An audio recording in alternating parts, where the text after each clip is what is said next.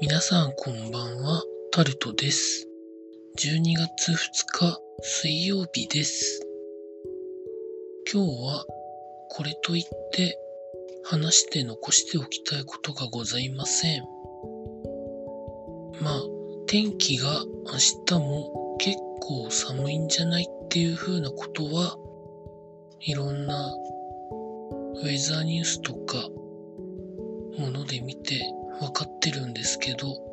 それ以上のことを何か話したいなとは思いませんので、短く終わりたいと思います。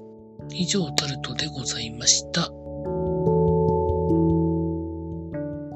明日3日、紀、波東北地方を低気圧が通過し、東北は太平洋側でも雪や雨が降る予想です。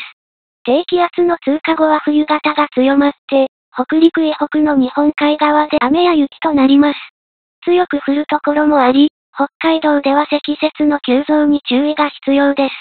太平洋側では晴れるとこが多く、関東でも午後は天気が回復します。ウェザーニュースを引用しました。